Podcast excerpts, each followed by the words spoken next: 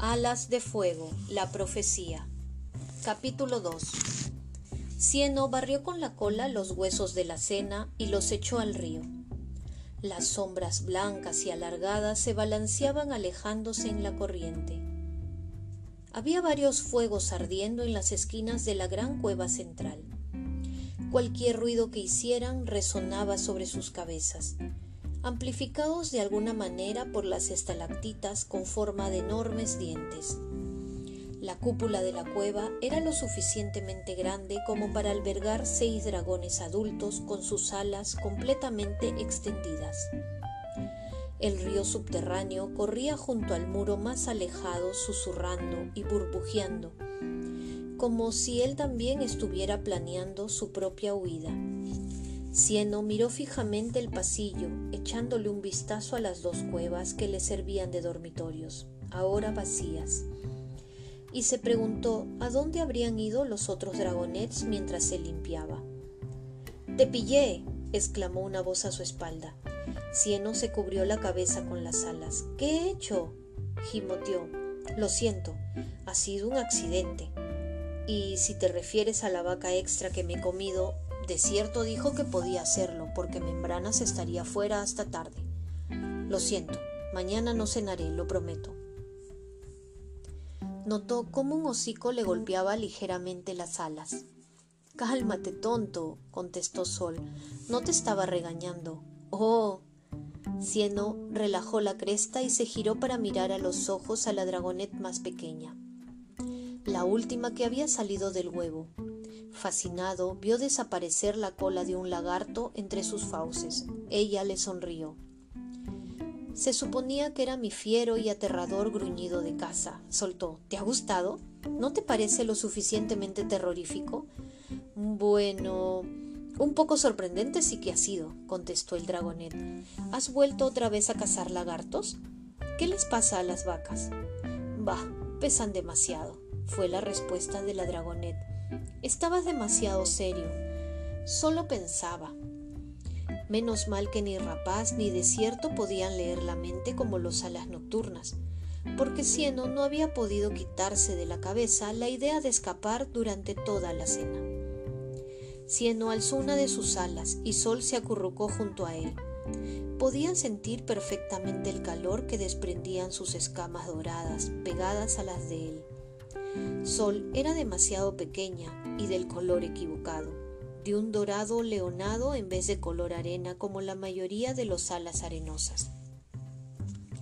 Pero irradiaba el mismo calor que el resto de su tribu. De cierto dice que deberíamos estudiar una hora antes de acostarnos, dijo. Los otros ya están en la cueva de estudio. De cierto, el dragón lisiado que les enseñaba técnicas de supervivencia era un ala arenosa, igual que Sol, al menos en teoría. Había algo en la pequeña dragonet que no encajaba. No era solo que sus alas fueran muy doradas, sino que tenía los ojos de un tono verde grisáceo en vez de un negro brillante. Lo más raro de todo era que su cola era bastante ordinaria, al igual que la mayoría de los dragonets, en vez de acabar en un aguijón venenoso, el arma más peligrosa de los ala arenosa. Como solía decir Rapaz bastante a menudo, Sol era inofensiva. ¿Y de qué servía un dragón inofensivo? Pero su huevo formaba parte de la profecía, así que Sol era sus alas de arena, tanto si les gustaba los garras de la paz como si no. Por supuesto, la profecía no hablaba de ningún alas de lluvia. Los dragones habían escuchado muchas veces la historia de cómo Gloria había sustituido a última hora el huevo de un ala celeste que se había roto. Rapaz y Desierto la consideraban un error y no paraban de hacérselo saber. Nadie sabía si la profecía aún podía llegar a cumplirse con un ala lluviosa en vez de un ala celeste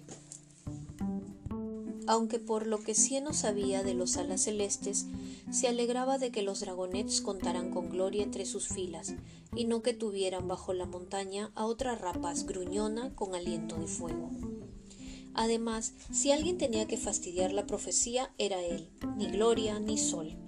Vamos, dijo Sol interrumpiendo el hilo de sus pensamientos al darle un golpecito juguetón con la cola. Cieno la siguió a través de la cueva central. Había cuatro tortuosos túneles de piedra que llevaban a cuatro lugares diferentes. Uno a la zona de batalla, otro a la cueva de los guardianes, otro a la cueva de estudio y otro al mundo exterior. El último estaba bloqueado por una piedra demasiado grande para que ninguno de los dragonets pudiera moverla. Cieno se paró frente a la roca y le empujó con el hombro. A veces, cuando ninguno de los adultos estaba a la vista, intentaba moverla. Algún día se movería, lo sabía. Puede que no mucho, pero incluso unos milímetros le demostrarían que al fin estaba convirtiéndose en un adulto.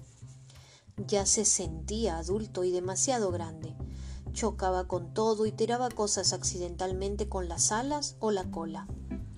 Hoy no será el día, pensó con pena, pero cuando la roca no se, porque la roca no se movió. Mañana quizás.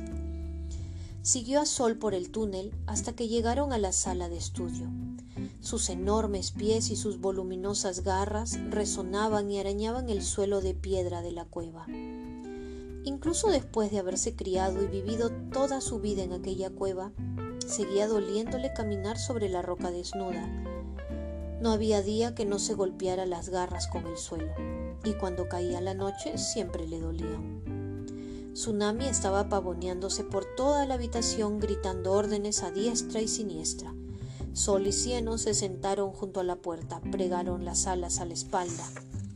Les llegó una bocanada de aire procedente del agujero que había en el techo, muy por encima de sus cabezas, procedente de la única ventana al exterior que había en las cuevas. Por las noches, cuando no entraba la claridad del sol, la habitación se volvía más fría y siniestra. Cieno se irguió y olisqueó la oscuridad que se, que se adivinaba al otro lado del agujero. Olía las estrellas. Había un mapa de Pirria colgado en la pared entre dos antorchas. Tsunami y Nocturno adoraban pasarse horas mirándolo, intentando adivinar dónde estaba escondida su cueva secreta. Nocturno estaba seguro que se encontraban en algún lugar bajo las garras de las montañas de las nubes.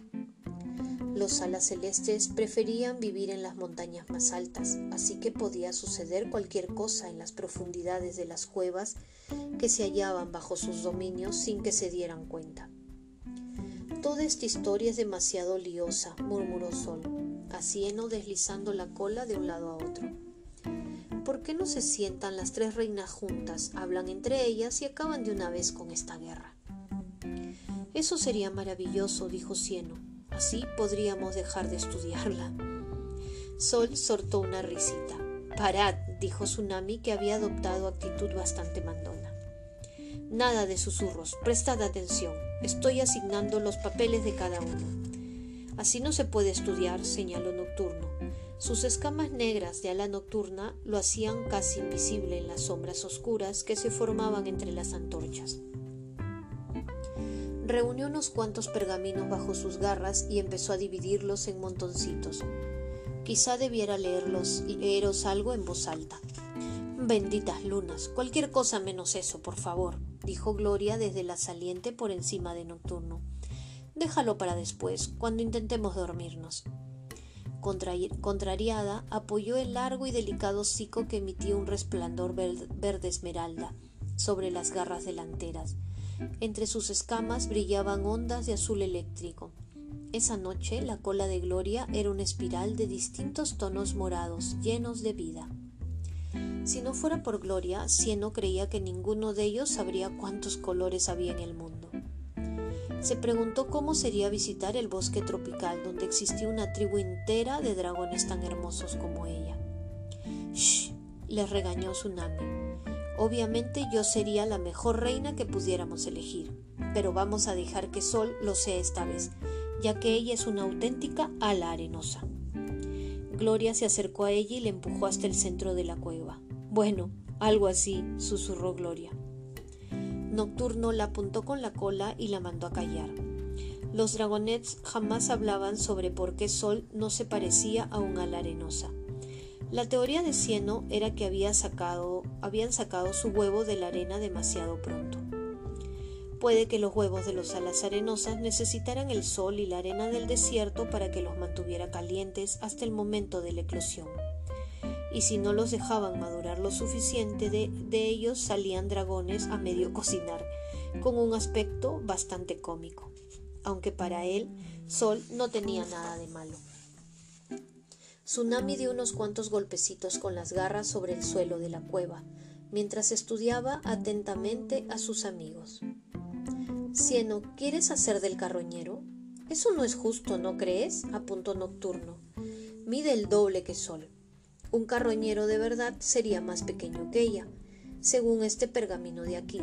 Dice que los carroñeros no tienen escamas, ni alas, ni cola, y que andan sobre dos patas lo que, a mi modo de ver, no les debe dar demasiada estabilidad. Me apuesto, apuesto lo que queráis que se están cayendo todo el tiempo. Les gustan los tesoros casi tanto como los dragones. Los pergaminos dicen que los carroñeros atacan a los dragones cuando estos se encuentran solos y les roban los... Dios mío, eso ya lo sabemos, cortó Gloria. Todos estábamos presentes durante esas fascinantes lecciones sobre los carroñeros. No me obligues a bajar ahí abajo y a darte un mordisco nocturno. Me encantaría toparme con un carroñero auténtico, dijo Cieno. Le arrancaría la cabeza y me la comería.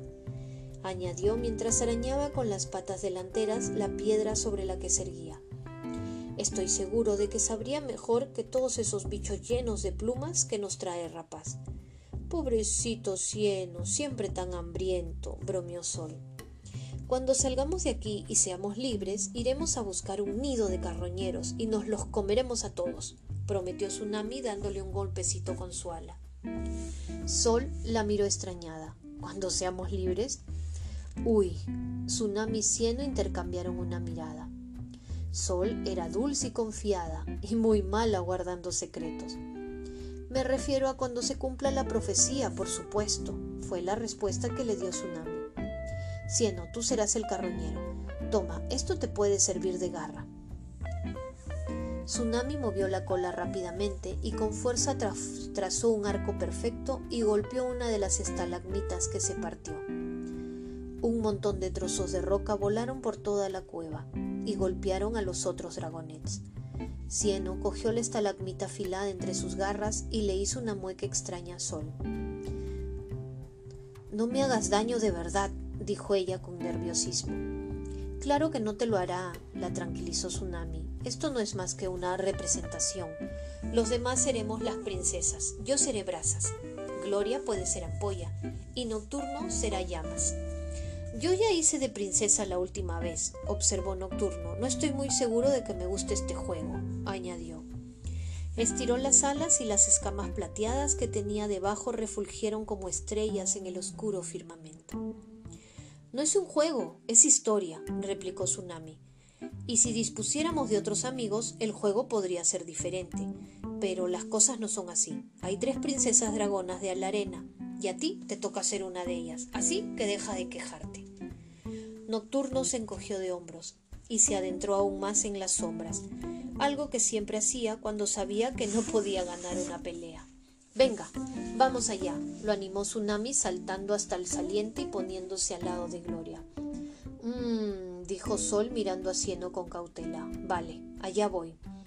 La, la, la reina oasis de los alas arenosas. Soy muy importante. Y esto real. Y todo esto. Tsunami suspiró. Gloria y Nocturno tuvieron que contener una sonrisa. He sido reina durante décadas, siguió la pequeña dragonet trotando por el suelo de la cueva. Nadie se atreve a retarme para arrebatarme el trono. Soy la reina arenosa más fuerte que jamás ha vivido entre los dragones. No te olvides del tesoro, sisió Tsunami señalando la pequeña montaña de, de rocas apiladas. Ah, sí, añadió Sol. Seguro es por mi tesoro. Tengo tantos tesoros porque soy una reina muy importante. Acercó las rocas con la cola y las protegió con las garras. ¿Alguien ha mencionado un tesoro? rugió Cieno, saliendo de detrás de una enorme roca. Sol retrocedió muerta de miedo. No, gritó Tsunami, no deberías estar asustada. Eres la reina Oasis, la reina malvada de los dragones de la arena. Vale, vale, contestó Sol. ¿Qué está haciendo un pequeño carroñero como tú en el, mi reino de arena? No me asustan los diminutos carroñeros. Saldré, saldré ahí y te comeré de un bocado. Gloria empezó a reírse con tanta fuerza que tuvo que tumbarse sobre la roca y cubrirse la cabeza con las alas. Incluso Tsunami tuvo que controlarse para no soltar una carcajada.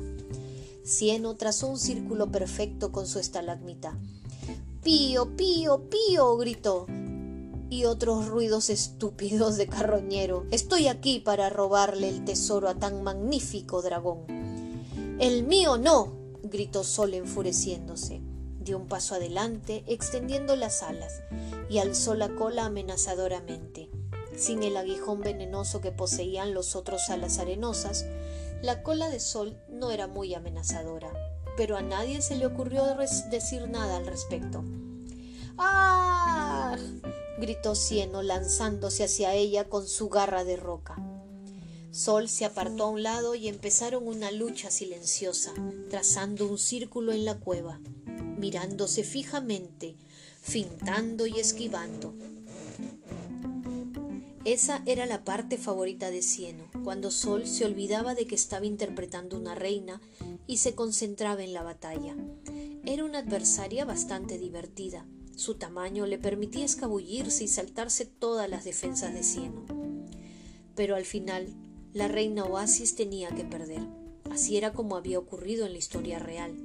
Siendo la rinconó contra la pared de la cueva y le clavó la garra falsa en el cuello y el ala, fingiendo que le había atravesado directamente el corazón. ¡Ah! gritó Sol.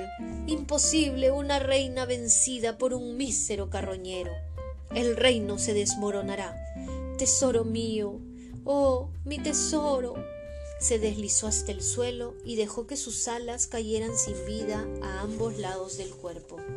Muajajajaja, dijo Cieno, y pío, pío, el tesoro es mío. Recogió las rocas y se alejó de allí, moviendo la cola con orgullo. Nuestro turno, anunció Tsunami saltando de la saliente donde estaba. Se acercó corriendo a Sol, unió las garras delante de ella y dejó escapar un grito de angustia. ¡Oh, no! Mi madre ha muerto y el tesoro ha desaparecido. Pero lo peor de todo es que ninguna de nosotras la ha matado. ¿Quién debería ocupar su lugar ahora? Yo estaba a punto de retarla, gritó Gloria moviendo sus alas con demasiado dramatismo. Hubiera luchado con ella hasta la muerte por el trono.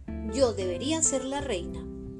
No, yo debería ser la reina, insistió su compañera. Soy la mayor y la más grande, y yo soy la que hubiera debido retarla. Ambas se giraron para mirar a Nocturno, que seguía escondido entre las sombras. Parecía que el dragón negro intentaba volverse más invisible de lo que ya era. Vamos, Nocturno, se quejó Tsunami, no seas un vago. Cayó antes de soltar a la lluviosa. Los profesores siempre decían cosas parecidas. Si no estudias, serás peor que un ala lluviosa. ¿Qué pasa? ¿Alguien te ha cambiado el cerebro y ahora tienes el de un ala lluviosa en esa cabeza hueca tuya? ¿Todavía estás durmiendo? Cualquiera diría que eres un ala lluviosa. Eso último solían reservarlo para Cieno. Pero todos los dragonets sabían que Gloria odiaba esos comentarios. Aunque lo intentara, era incapaz de ocultar cuánto le molestaban. Eran comentarios bastante injustos, Gloria era el único ala lluviosa que habían conocido y ella estudiaba y entrenaba más que cualquiera de ellos. ¡Eh, dragón! terminó Tsunami bastante incómoda por la situación, mientras le lanzaba una rápida mirada a Gloria. Nocturno, sal de ahí. El ala nocturna salió de las sombras y miró a Sol, que seguía tirada en el suelo y tenía los ojos cerrados con fuerza. Dios mío, Dios, murmuró. Bueno, ahora debo convertirme en reina. Como soy la princesa más joven, podría tener el, reinado más longevo. Eso sería bueno para los alas arenosas. Además, guardó silencio y soltó un largo suspiro cargado de sufrimiento. Ah, además, soy la más bella con diferencia. Sol soltó una risita y Tsunami le dio un golpecito con la cola para que se quedara quieta sin hacer ruido. Cieno amontonó su tesoro con las garras y se sentó sobre la pila de rocas. Debería mataros a las dos ahora mismo, gruñó Gloria. ¿Tú y qué ejército? le contestó Tsunami. Gloria irguió el cuello y enseñó los dientes. Buena idea. Iré a por ese ejército un ejército de alas marinas, y lo lamentaréis. No eres la única que puede establecer alianzas contra Tsunami. Los alas celestes están de mi parte, y los alas lodosas, y ya veremos quién gana esta guerra. Hubo una pausa, y ambas volvieron a girarse hacia Nocturno. ¿Eh? Sí, vale, vale, dijo. Hacedlo, y entonces yo me aliaré con el ejército de alas heladas.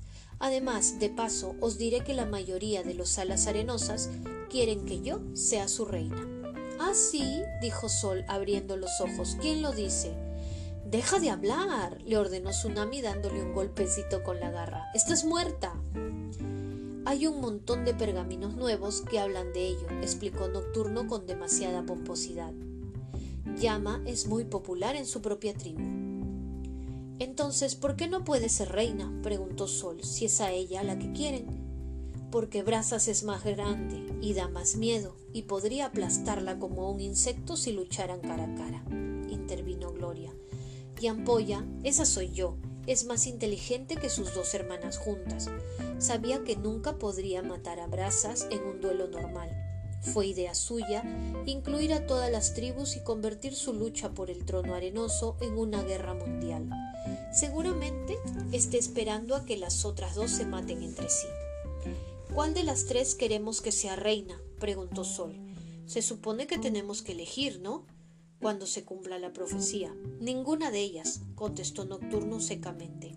Llamas es tan inteligente como una oveja con conmoción cerebral.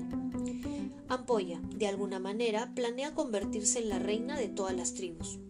Y si Brazas gana, probablemente siga adelante con la guerra solo por diversión. Todas son bastante despreciables. Supongo que tendremos que esperar a ver qué deciden los garras de la paz. Los garras de la paz no son nadie para decidir nada, soltó Tsunami. Piensan que solo están cuidando de nosotros. Aún así, debemos escucharlos, continuó Nocturno. Nocturno, lo único que quieren es lo mejor para nosotros y para Pirria. Para ti es fácil decirlo, contestó Gloria. La gorjera de plumas del cuello le empezó a brillar con un naranja resplandeciente. A ti no te arrebataron tu hogar, los alas nocturnas les entregaron tu huevo gustosos, ¿no es así? Nocturno esbozó una mueca de dolor, como si con aquella frase le hubiera quemado. ¡Qué aburrido! gritó Cieno desde su pequeña montaña de rocas. Dejad de pelearos entre vosotros, venid y pelead conmigo para conseguir mi tesoro. Nadie sabe lo que el carroñero hizo con el tesoro de los dragones de la arena, añadió Nocturno con su voz de todo, alejándose de Gloria. Entre otras muchas cosas, robó la lazulita dragón, el cetro de oro de los alas arenosas y el ojo de onix que había pertenecido a los tesoros de los alas arenosas desde hacía siglos. Cieno se puso en pie. Las lecciones de nocturno siempre hacía que le picaran las escamas. Quiero pelearme con alguien, dijo. Preferiblemente alguien que no intentara machacarlo llevado por una rabia, primigenia. Como si aquel pensamiento la hubiera invocado, Rapaz aterrizó de repente ante la puerta de la cueva. ¿Qué está ocurriendo aquí? La voz de Rapaz los hizo salir de su ensimismamiento y saltar de miedo. Sol se resbaló al intentar ponerse de pie y Nocturno dio un salto hacia atrás para intentar agarrarla. La enorme ala celeste roja se deslizó al interior de la cueva, clavando una mirada dura en cada uno de los dragonets. No me parece que estéis estudiando, sisió. Los... lo sentimos, tartamudeó Sol. No lo sentimos, dijo Tsunami lanzando una mirada reprobatoria a su compañera. Sí que estábamos estudiando, solo interpretamos la muerte de la reina que empezó toda esta guerra. Cuando dices interpretar, quiere decir que estabais jugando, ¿verdad? gruñó. Ya sois mayorcitos para juego de larvas. ¿Cuándo hemos sido lo suficientemente jóvenes para juegos? murmuró Gloria. No era un juego, dijo Tsunami, era una forma distinta de estudiar historia. ¿Qué tiene de malo? ¿Y no te callas? La cortó Rapaz. Se le veía muy segura de sí misma, altiva, como solía ponerse siempre que Tsunami se metía en problemas. Eso significa que no dormirás en el río esta noche. Tsunami frunció el ceño. Rapaz golpeó la pila de pergaminos que había a la entrada con una de las garras. El resto de, de vosotros, prosiguió Rapaz, aprended del error del ala marina y estudiad cómo hay que hacerlo. Eso no es justo, dijo Cieno en el preciso instante en el que Rapaz se giraba para marcharse de allí. Todos estábamos estudiando de la misma forma. Nos deberías castigar a los cinco. Gloria se giró rápidamente hacia él, pero Sol, a espaldas de Cieno, asintió con convicción. Rapaz miró a Cieno desde la posición de ventaja que le daba su altura. Sé quién es el artífice de este nefasto comportamiento. Muerto el dragón, se acabó la rabia. ¿Vas a matar a Tsunami? lloriqueó Sol. Gloria suspiró. Ay, es una metáfora, metáfora, cabeza de chorlito. Y ahora marchaos a la cama, dijo Rapaz. Se giró y salió de la cueva golpeando deliberadamente las pilas de pergamino de, de nocturno al marcharse. Cieno le dio un empujoncito en el hombro a Tsunami con el hocico. Lo siento, lo hemos intentado. Lo sé, gracias, contestó ella acariciándole el ala con una de las suyas. Eh, Sol, ¿te importaría llevarte esos pergaminos a nuestro dormitorio? La pequeña dragona dorada sonrió. Claro que puedo hacerlo, dijo. Salió corriendo hacia la entrada y cogió un puñado de pergaminos con las patas delanteras antes de echar a correr hacia la cueva donde dormían todos los dragonets. No voy a poder soportarlo mucho más, confesó Tsunami en cuanto Sol se perdió de vista. Tenemos que largarnos de aquí y pronto. Cieno le dedicó una mirada a Gloria y a Nocturno que no parecían haberse sorprendido demasiado por la confesión de su amiga. ¿Les has hablado de tu idea? Por supuesto, confesó la dragonet. Necesitaba su ayuda para urdir un plan de huida.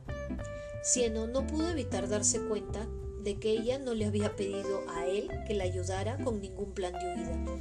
Incluso los dragones a los que les caía bien lo consideraban un inútil. No estoy seguro de que estemos preparados, dijo Nocturno arrugando la frente. Aún nos falta mucho por aprender. Eso es lo que los guardianes quieren que pensemos, exclamó Tsunami. Las escamas le, vibraron cuando sacudió el cuerpo de cola a cabeza. Nunca lo sabremos hasta que salgamos de estas malditas cuevas y veamos el mundo exterior con nuestros propios ojos. ¿Y qué pasa con la profecía? preguntó Cieno. ¿No deberíamos esperar dos años más? No veo por qué, contestó Gloria. Yo estoy con Tsunami. El destino es el destino, ¿verdad? Así que hagamos lo que hagamos, será lo correcto. No necesitamos que un puñado de viejos dragones nos diga cómo salvar el mundo. Ellos no están en la profecía. ¿Cuándo se lo decimos a Sol? fue la pregunta de Nocturno, que no había apartado la vista de la oscura entrada de la cueva. Se lo diremos en el último momento, dijo Tsunami. Su respuesta no dejaba lugar a réplica. Sabes que no es capaz de mantener un secreto. Nocturno, prométenos que no le dirás nada. No lo haré, dijo al cabo de un momento. A Sol no le va a gustar esto. Piensa que todo lo que ocurre aquí dentro es maravilloso. Claro que lo piensa, gruñó Tsunami. No le importa que nos traten como a huevos rotos incluso cuando se supone que somos la llave que abrirá las puertas a la paz. Sí que le importa, la defendió Nocturno. Es solo que no le gusta quejarse. Ups, sisió Gloria. Tsunami se giró para mirar a Nocturno con las agallas hinchadas. Repíteme eso en la cara. ¿Te lo he dicho a la cara o acaso le estaba hablando a tu culo? Es fácil confundirse. El dragonet se escondió detrás de Cieno antes incluso de que Tsunami pudiera mostrarle los dientes. Parad. Dejar de echaros rocas encima como si fuerais minis rapaces, dijo Cieno. Se irguió para afianzarse en el suelo y hacer de barrera entre sus dos amigos. Nadie es feliz aquí abajo. Sol se enfrenta a ello de manera diferente a nosotros, eso es todo. Pero recordad que decidamos lo que decidamos, debemos mantenernos unidos o todo empeorará, ¿entendido? Nocturno recogió sus alas a su espalda, murmurando. Cieno tiene razón, le apoyó Gloria. Lo último que queremos es ser como rapaz, membranas o desierto. Tsunami sisió unos segundos y luego sacudió el cuerpo. Vale, lo sé. Lo estoy intentando, pero este sitio me está matando muy lentamente, dijo. Cieno tembló bajo la fuerza de su mirada. Por nada del mundo querría ser el dragón que tuviera que enfrentarse a ella. Tan pronto como tracemos un plan, nos largamos de aquí, agregó la dragonet mirándolos a los ojos uno por uno. Veremos cómo intentan obligarnos a cumplir nuestro destino cuando no sepan dónde estamos.